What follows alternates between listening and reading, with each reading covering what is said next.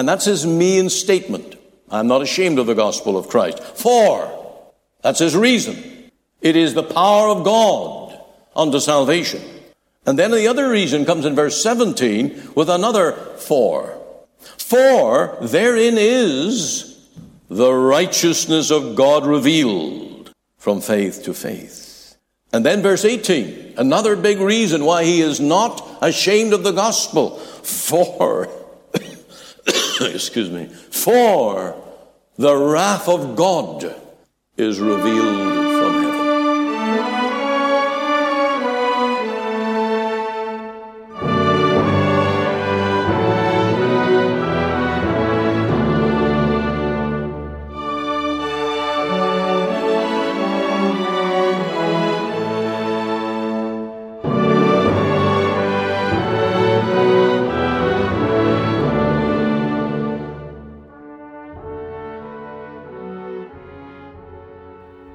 Welcome to Let the Bible Speak. This is Pastor Ian Goligher. One year ago, this very month, I had an invitation to preach in one of our churches in Northern Ireland. It is called Magherafelt Free Presbyterian Church. The present minister is the Reverend Ryan McKee. The founding minister was the Reverend William McCrea. And from that church, our brother, the Reverend Andrew Simpson, has come out to British Columbia to minister in Prince George. Now, as you will hear in the message today, uh, this has been a very supportive congregation and has been an encouragement to me and my wife as we launched out to come to British Columbia to preach the gospel uh, all those years ago. And we're very thankful for the fellowship that remains and for the opportunity to preach. Now, I was asked to preach on the subject of evangelism. And in this message, we're going to be looking at the equipment, being equipped to evangelize. And I took Romans chapter 1, verses 17, 16, 17, 18, and uh, sought to expand and expound on that. Now, you will hear in this that salvation is a very clear matter for the Christian. Uh, if you take the Bible as it is recorded, if you come by faith and repent of all sin, there is full acceptance with God. And that really is the burden of the message today that a sinner can have absolute assurance that we are accepted with God now, today, right at this point. We don't have to wait until we die. We don't have to wait until we stand before the judgment day. But because of what the gospel does for a sinner's soul, we have this wonderful, blessed assurance. Now, I'll give you one verse to back this up. It's Romans 5 1. Therefore, being justified by faith, we have peace with God through our Lord Jesus Christ. And that peace is now. And you're going to hear much on that in this message. So may it be a blessing to your soul and may it equip you to become an evangelist because there is a very needy, lost world all around us. And this week already I've been preaching on the, the wrath of God upon the wicked. Hellfire is eternal. And so we need the tools for evangelism. And we need to pray that God will make every one of us evangelists to the souls of men, women, and children in this lost world. And so uh, I trust that you're in a church where that is preaching the gospel, telling forth the good news of salvation, and that you can be part of that ministry. You can encourage others to come along, bring them in, pray for them, and be a part of the whole arena of redemption where souls are brought under the, the good news that Jesus saves and brought into a blessed fellowship with God through the gospel, through the precious blood of the Lord Jesus Christ. And as 1 John 1 7 says, that uh, we have fellowship one with another. through the cleansing blood of Jesus. And so, stay tuned as we come now to the message from the pulpit of our church on Romans 1 16 to 18 Evangelism. God for this marvelous providence of coming back here to Magherafelt to speak on this subject of evangelism. 38 years ago, this very month, Beulah and I set out to Vancouver, and this church, there were many of God's people who supported and prayed for us. And over the years, that seed has been sown, and I praise God that there has been something of a testimony raised for the Lord. Now, Paul the Apostle said that he was a debtor to the souls of men. I think I can say tonight that I feel something of that burden to reach the lost with this glorious gospel that has come into our lives. And I can say with good confidence that there is a great array of people in this meeting tonight, in this congregation, and some may be listening online also, who also have a very strong burden to reach lost souls with the gospel. And one of the greatest griefs and sorrows of your daily life as a Christian is that you haven't done so, or that you have not done it well, or that you feel there is no fruit, or you have lost sight of what God can do. And as I said earlier, we all struggle when it comes to sitting down with some soul and talking to them about our Savior. Some seem to have a gift, others not so much. But it is a passion that is in every heart of born again, blood washed saints. Now, there are different methods of evangelism. God is sovereign. He is like the wind. We cannot tell whence he cometh nor whither he goeth. There are times when there is little progress, other times of sudden advance, times when God works in spite of his church and in spite of the failures of his people. And suddenly the wind of God moves. And through the preaching of the gospel, souls are yearning to know the way of eternal life. I hope that's you tonight, that you are yearning to know the way, and that others here are yearning to be equipped to show you the way. That's our task through this very week. Let's begin with the three B's of a soul winner. There is firstly the burden. Paul said, I am a debtor. He owed men the gospel. It's like you carrying in your wallet a hundred pound banknote. And every time you see that person that you ought to pay that back, you feel that you're a debtor, that you owe that person to go to them and give that to them. That's how Paul was burdened. The second B is that we need to be broken. There is no place here for pride or harshness or hardness. We will never win precious souls through bitterness or scolding or abusing. We need the compassion of the Lord Jesus. And I'm going to say before you tonight, my heart is too hardened to be an effective soul winner. Do we pray with tears? When we talk to people, is there a tone of our deep concern for their welfare? The third B is boldness. Now, when the Lord tenderizes our hearts and gives us His compassion, there's still the need to step forward and speak and present the gospel to that lost soul. We read through the book of Acts and we see tremendous boldness. Indeed, every time that they were opposed, they went to prayer and they went back with greater boldness. There was no lack of ability to stand up and speak out for the Lord Jesus. In this chapter we read tonight in Romans 1, Paul said, I am not ashamed of the gospel of Christ.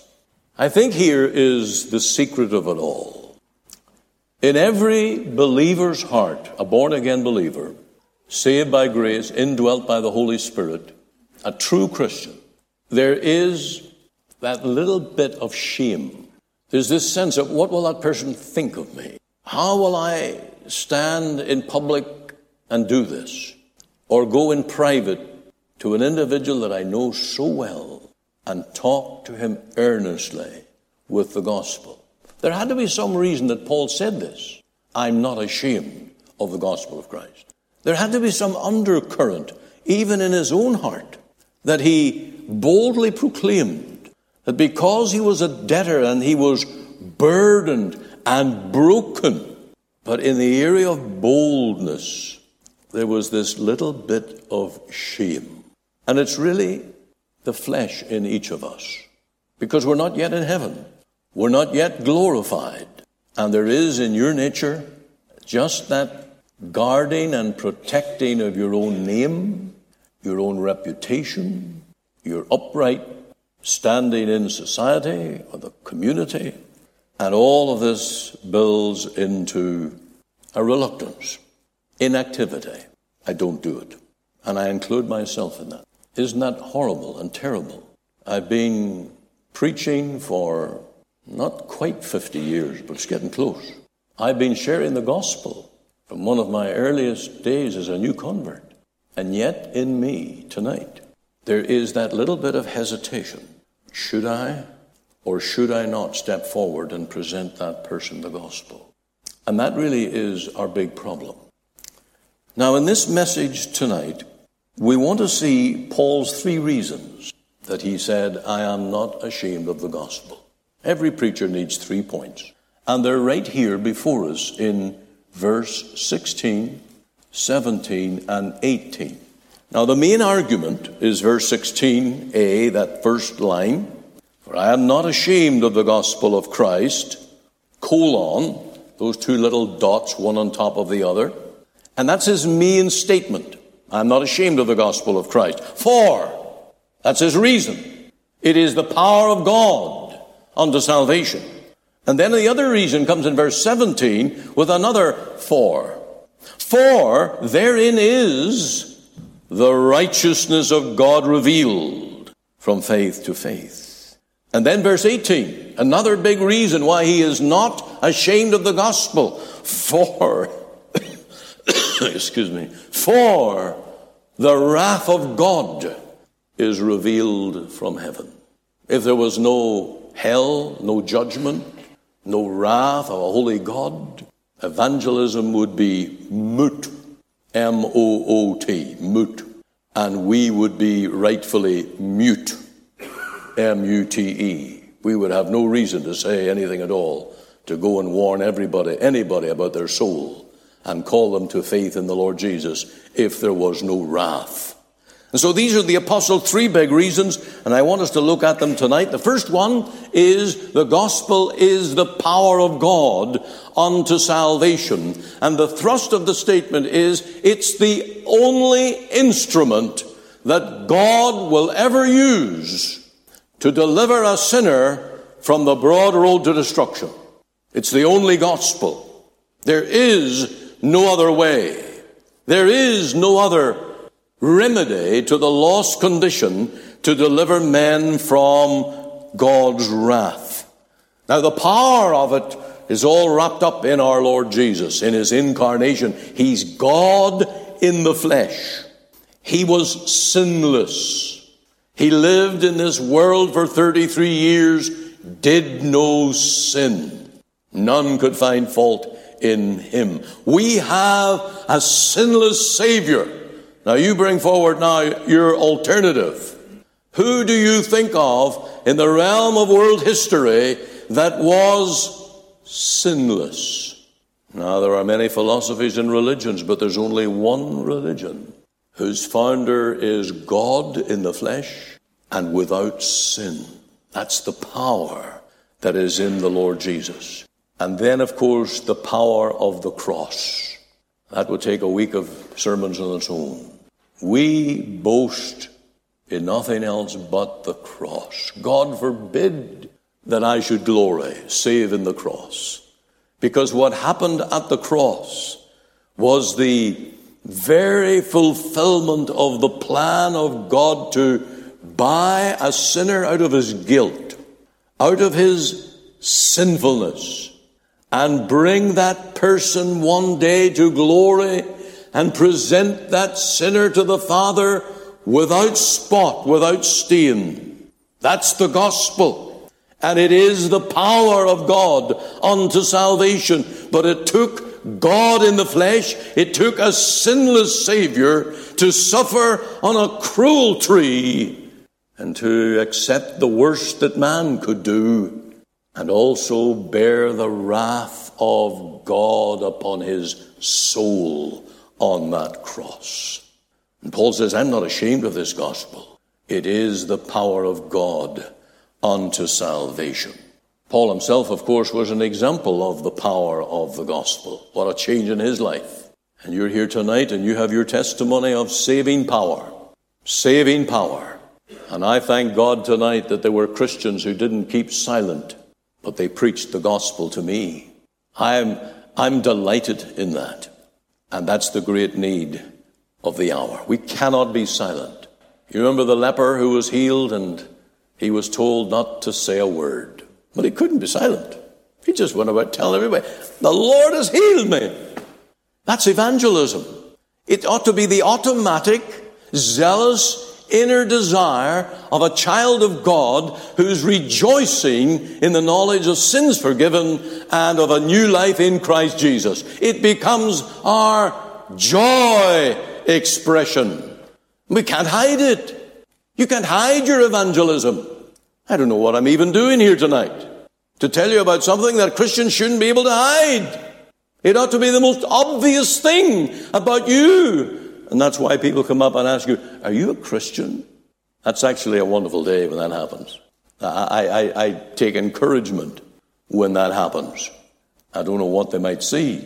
I don't know what makes people begin to observe or what they find or discover.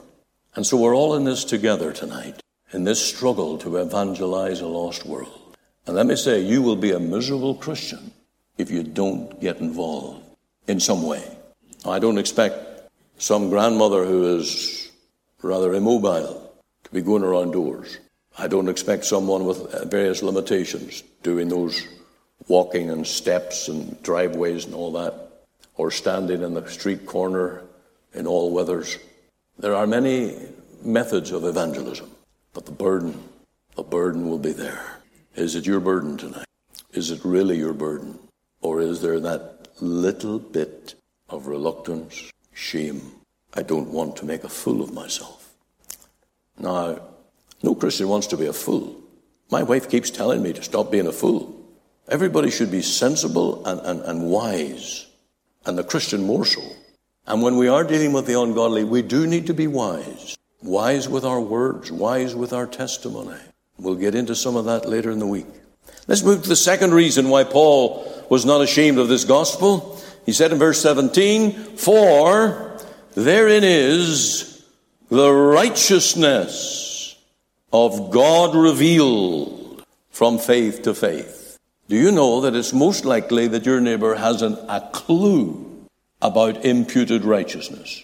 There's people going to church all their lives and they don't know the difference between self righteousness and God's righteousness.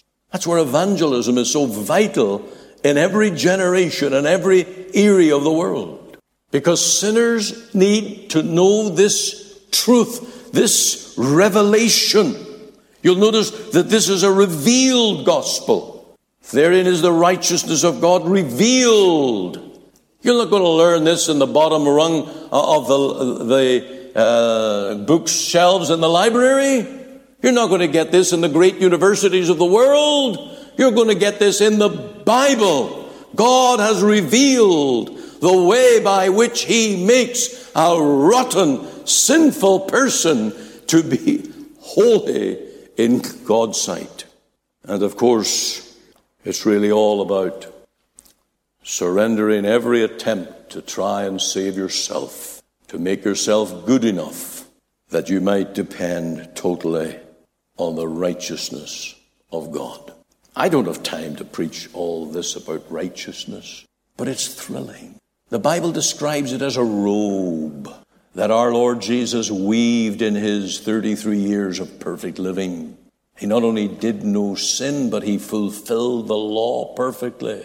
And his obedience, all the value of it, all the merits of his goodness, and I'm using these various synonyms to help us, all the goodness that our Lord Jesus performed each and every hour of each and every day of his life, that is a great weaving of a robe. And that robe is presented to the sinner who has to renounce his own self righteousness.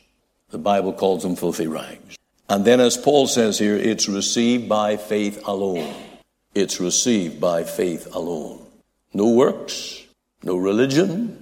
It is simply you calling out in faith and saying, Lord, I know that you died on the cross for me. I know that you lived for me. And I have earned a righteousness that you will give me. And I take it.